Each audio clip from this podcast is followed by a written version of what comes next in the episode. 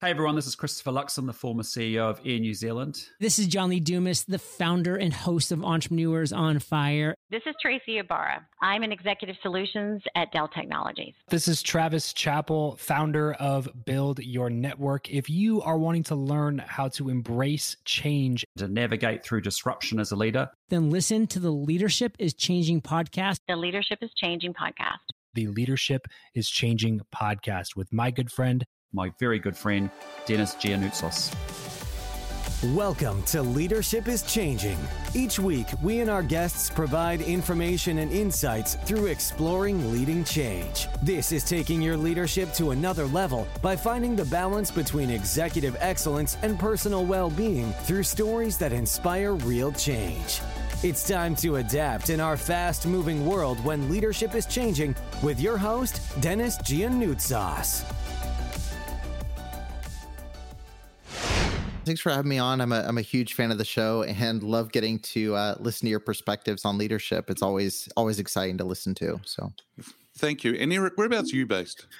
So I'm in Henderson, Nevada now. Um, I've always been on the West Coast, so I grew up in Southern California, but I've been here for the last uh, six months or so.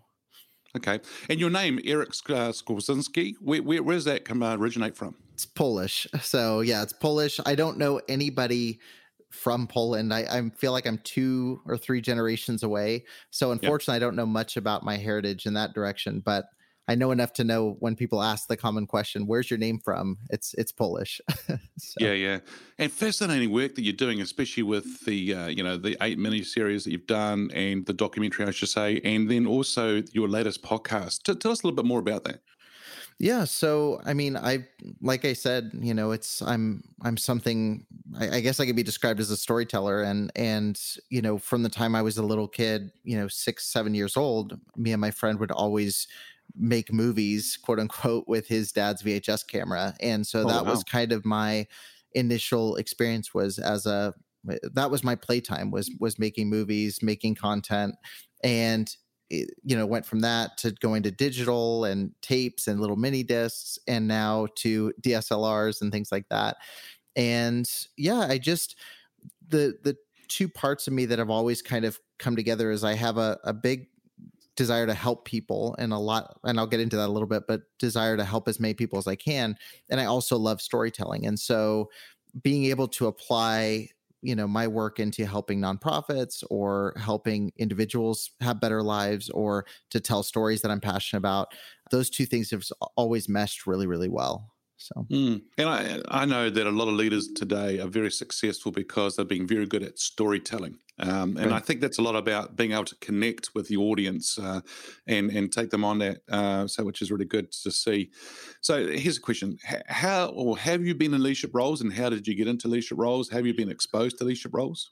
Right. So when he sent the questions, and it's funny because, uh, like, when he asked me to come on the podcast, I was my initial thought was, well, I'm not really a leader.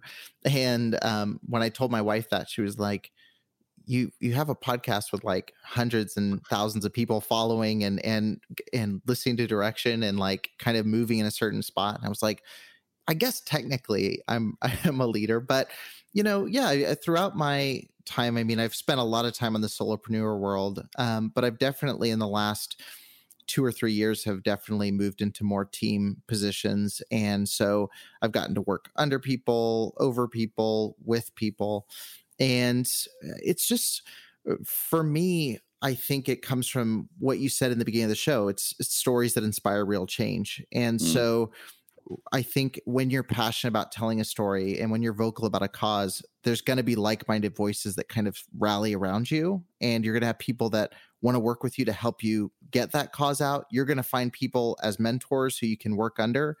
And so, leadership, I think, uh, when leadership fails is when people try to push themselves into a position versus allowing a position to come from what they're already passionate about or finding nice. someone who's passionate about it and is making progress awesome that's that's awesome yeah beautiful and i think that you know it's quite interesting how you're saying about uh, I, I, don't see myself as a leader, but you know, there's 200 something thousand people who downloaded your episodes, right. and, and and so you become. I think it's not the title; it's it's it's a it's a, an influence. It's right. being able to influence people as well, which is really important. And I think, as you say, it's about that position and and then allowing it to come out, which is really interesting. Here's a, an interesting question for you. Now, I'm, I'm sure you may have several who's your favorite leader? Now, this person could be from uh, could be alive or could be from history.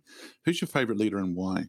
So, my answer is kind of non traditional, but the person that comes to mind whenever I talk about influence or who shaped the way I think about just life and career and things is a filmmaker from Pittsburgh named George Romero. And it's perfect timing because it's Halloween season, but he directed um, Night of Living Dead, which is like a you know very famous film and was very progressive at its time because it had a black protagonist and but what i love about george romero is he was not a hollywood filmmaker he was a pittsburgh filmmaker and he made these movies out of his hometown with his friends and would create these incredible movies that became world renowned for the messages they had, the stories that they told.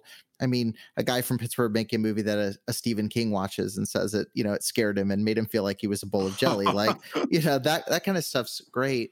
But even beyond just his like filmmaking prowess, mm. there's two things that I really appreciate. Is one, he always had his the things he was passionate about so political views social issues they naturally flowed into his work. And, you know, when he made An Night Living Dead with a black protagonist, people were like, oh, did you mean to tell this huge message and create this?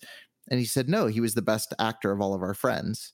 And I like the fact that he was he wasn't trying to be this faux progressive and push things forward. It was a natural outpouring of what he was already passionate about and cared about and the way he lived. And, and the next part of that kind of ties in, but I really love that even though he had small budgets and not the resources of, say, a Spielberg or somebody, he had people that would always follow him from project to project because mm. they believed in what he was doing. And so I always I'm constantly thinking about Romero and that's that's someone even in high school like reading books about him and and listening to interviews it was amazing to me that somebody who didn't have the quote unquote leg up built this massive kind of movement of people just because he was a good person with a definite vision. Awesome. Yeah, so. and I think you're right. I mean, people following him from project to project more because the fact that they believe in him and they believe in what he's doing. Uh, I think is really cool. And I, I can relate to the story because, you know, this part of the world, uh, in New Zealand, we had a guy who used to do films and it was real budget and, and used to do it in the backyard or on the farm and bare feet and so forth. And then, hello, Peter Jackson you know, Lord right. of the Rings. Yeah, it's massive, right? And so yeah. it's really interesting how we we also look at ourselves thinking, you know, you said before from Pittsburgh and you know this guy and he's doing these films, and then Stephen King says his comment. Well, we think the same as well about Peter Jackson. You know, he's a guy. You know? Right. So it's amazing how for a lot of us we think that we're in a situation whereby can we actually get into that global stage? Mm-hmm. Can we actually go and do something bigger? Um, are we going to be worthy to do it bigger? Or right. for some people, come that imposter syndrome too. But it's really interesting how people do go and do it. But it comes down to the one thing I think you said, which is the passion, right? That's that passion right. and that excitement. If they can, if they can share that with others, I think that's great. Yeah, no, definitely. And and it can happen both ways too. I mean, I grew up in California, so I was poised yeah. to be this. You know, like it's kind of a joke like I'm a videographer from California, but you know i had the opposite and and we always let our location or some other excuse say we can't do something you know for me it was well there's already too many videographers there's already too many podcasters there's too many people that are successful in california i'd have a better shot if i was in a pittsburgh where there's nobody else doing what i'm doing but yeah it's important not to let that imposter syndrome creep in because it's always coming so i've been at dell technologies for about seven years now and so, as you mentioned in the bio, I lead our assessment analytics practice, which is very broad in terms of what as those as those projects were that you mentioned. So, I lead everything from our employee engagement survey to other listening tools to how we assess and develop our team members and just kind of talent in general. And so, my background being IO psychology, industrial organizational psychology, means that I study people in the workplace. And mm. so my goal at Dell Technologies is to figure out how do we learn and grow and listen to our team members and then evolve the workplace to fit their needs. And so we'll listen through surveys, we'll do focus groups, we'll look at assessment data, we'll figure out what assessments we need to, to understand our talent, and then we'll adjust. And we'll, we'll, based on this feedback from our team members, we'll do things like, you know, like we mentioned the the, the performance ratings. So Dell got yeah. performance ratings a couple of years back, and so one of my research projects was to look and figure out, okay, well, how do we motivate team members without a performance rating? So we did a lot of surveys and research at that point to kind of say, okay, we need something to motivate our team members. Our team members are telling us that having no rating is something that's different for them. So, how do we provide toolkits and resources to leaders, to team members mm. in order to adjust to that change? And so, that's just one example of the projects that I do because there's a big research component of, of really just kind of understanding as the company evolves, how do we evolve with it?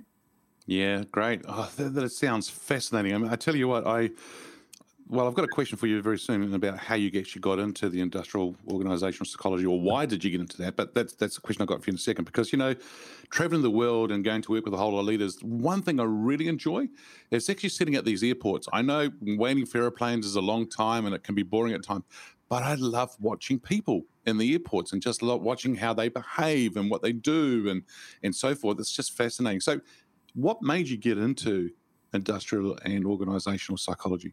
Yeah, it's a very good question, and I get asked it a lot. And often, the answer is not as as uh, well thought out as it should be. But I got my degree, my bachelor's in psychology, and was told by advisors that you you know you have to probably go and get a degree further, a master's degree or a doctorate degree, in order to get a, a really good job. The bachelor's in psychology is something that's sometimes hard to find good work for.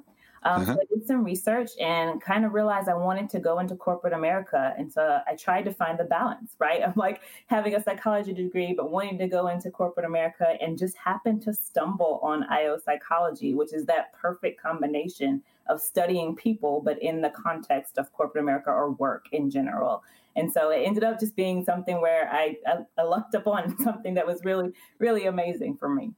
Yeah, oh, that's that's that's wonderful. And um, yeah, I think the the whole area that you're just talking about is fascinating in the sense that you know we we are people. I mean, life. Sometimes I say this, which is quite interesting. Life will be so much simpler without people, but you know we can we, we can't do that, of course. But um, I think the thing here is understanding people and getting the best out of them is, is what's really important. Is, is that what that's all about as well? You know, understanding them, getting to get the best out of them. And so then organizations will see the best out of people too. Right. Especially when you realize so much of our, our life is spent at work. So when you mm. study people and you study people at work, you're really studying the majority of people's life, you know? Yeah, yeah, yeah, absolutely. You do spend a lot of time at work, don't you? I mean, it's it's, it's really interesting how we do, and wow, it's pretty good. Hey, so over the years, you've you've you've been in leadership positions and that. So, h- how did you get into leadership? Yeah, it's a really good question. And this goes back to, to my studies at grad school and looking at the research on leadership and learning that there was more to leadership than just kind of being in power over a team. There was this um, need to influence people, uh, and motivate people and how do you do that instead of like even if you're not in a direct leadership position and you might be leading a project or leading an agile team or as we get into this, these you know gig economies you might be leading something a team of people that might not directly report to you and so mm. as i studied in grad school just about leadership in general and realizing how broad the term was um, and how it, it, wasn't just again it wasn't just that kind of i lead a I'm a, the head of a team. It was really influencing motivating and finding strengths in your team members and b- building those strengths. And so studying it in, in grad school and getting all the science behind it and the data behind you know what bad leaders look like what good leaders look like. And um, you mentioned uh, I, I teach at the university of texas. And one of the things i ask my class is you know, what does the first class? I said, what does leadership mean to you? And I have them just give me words, and often words come up, and I'm just like, huh, that's an interesting one. You know, the way we describe leadership is usually in terms of, you know, heading a team or being someone that's in charge or giving people direction and what to do and it's so much broader than that and so i think that was the intriguing part of it to me was that the influence piece and how do you get people to do things and work in a certain way, even if you don't have that direct power over them. Yeah, and even get them to influence in a way that they think they're coming up with the idea to then go off and do it even better. Um, I think that's that's a lot better as well. Mm-hmm. So for you, um, I, I, have a lot of guests on on the show, of course, as you know, in different episodes, and uh, both male and female. What has that journey been like for you as a female and um, as an African American uh, sitting living in in the US? What's that journey been like for you in becoming a leader? Yeah, it's a it's a fantastic question, and it's and it's different. And I and I like that you asked the question because there's a different experience, especially in America, being African American, and you know, with the history of of so many, you know, of slavery and things, and and so many systematic um, injustices. Making it to a leadership position in America as an African American female is unfortunately rare. Um, and so it's been really awesome to have advocates, I will say. I've had over my years, especially at Dell, I've had advocates in my corner that were people that saw my work, that that met me, that knew me, and were advocating for me on the back end of like, hey, have you met Stephanie Murphy? Or hey, have you met, you know, have you seen this person's work?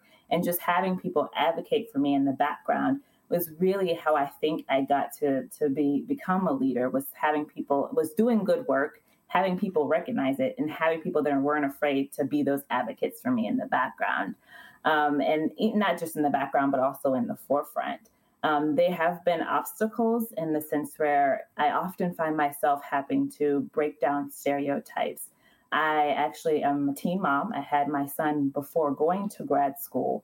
And hmm. so I, I've beat a lot of statistics being African American, being female, having being a teenage mom, and then progressing to get my PhD and then be a leader in a Fortune 500 company and a professor at one of the top business schools in the US. And so it's it's been defying stereotypes about myself time and time again and breaking down barriers and allowing my work to speak for itself. And so just kind of doing my best work, doing the best that I can, and then after a while, people say, okay, I've had the stereotype of this person, but Stephanie doesn't fit it, you know, and kind of breaking down those barriers as I grow. Mm, yeah, yeah, wonderful. So I've gone from teen mum to leader to professor. Wow, that, that's a pretty cool uh, journey there for sure. And the other thing too is I like what you said about that. You know, you do your good work. You just get on with it. You you do what you need to do. Go out there and deliver it. Bring your A game there, and then you know, come accompany that with the strong advocates that's that's a strong combination just that by itself, which is which is wonderful to see. Thank you for listening to this episode of Leadership is Changing with your host, Dennis Giannoutsos. Each week, we and our guests provide information and insights through exploring leading change, inspiring executives and leaders to adapt and lead a bigger game in a fast moving world.